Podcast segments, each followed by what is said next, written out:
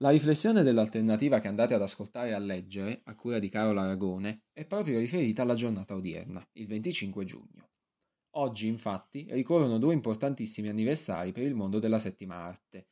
Ben 40 anni fa, infatti, Ridley Scott e John Carpenter presentavano nelle sale cinematografiche, con scarso esito al botteghino, due grandi capolavori del cinema, destinati ad assurgere col tempo allo status di cult. Stiamo parlando di Blade Runner, un classico del cinema di fantascienza liberamente ispirato a Il cacciatore di androidi di Philip K. Dick, e La Cosa, The Thing, tratto vagamente dal racconto La Cosa da un altro mondo di John W. Campbell.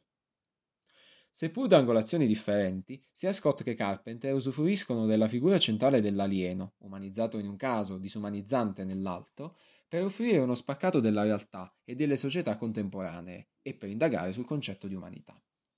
Cosa definisce l'umanità e cosa rende l'uomo diverso dagli altri esseri viventi? Proprio tale quesito è il fulcro del visionario film del britannico Ridley Scott e a suo modo è strettamente collegato al perno tematico di The Fane.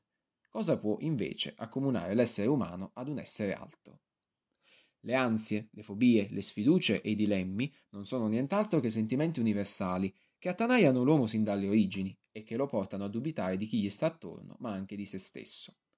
In un mondo in continua metamorfosi, l'essere si riveste di nuovi connotati e l'io, sfornito di certezze, muta in paranoia la sua incapacità di cogliere il senso della vita. Questi gli interrogativi e le questioni a cui le pellicole che oggi ricordiamo possono dare, se non una risposta, almeno una chiave di lettura. Dal vostro Alberto Romaniello è tutto, non mi resta che augurarvi buona lettura.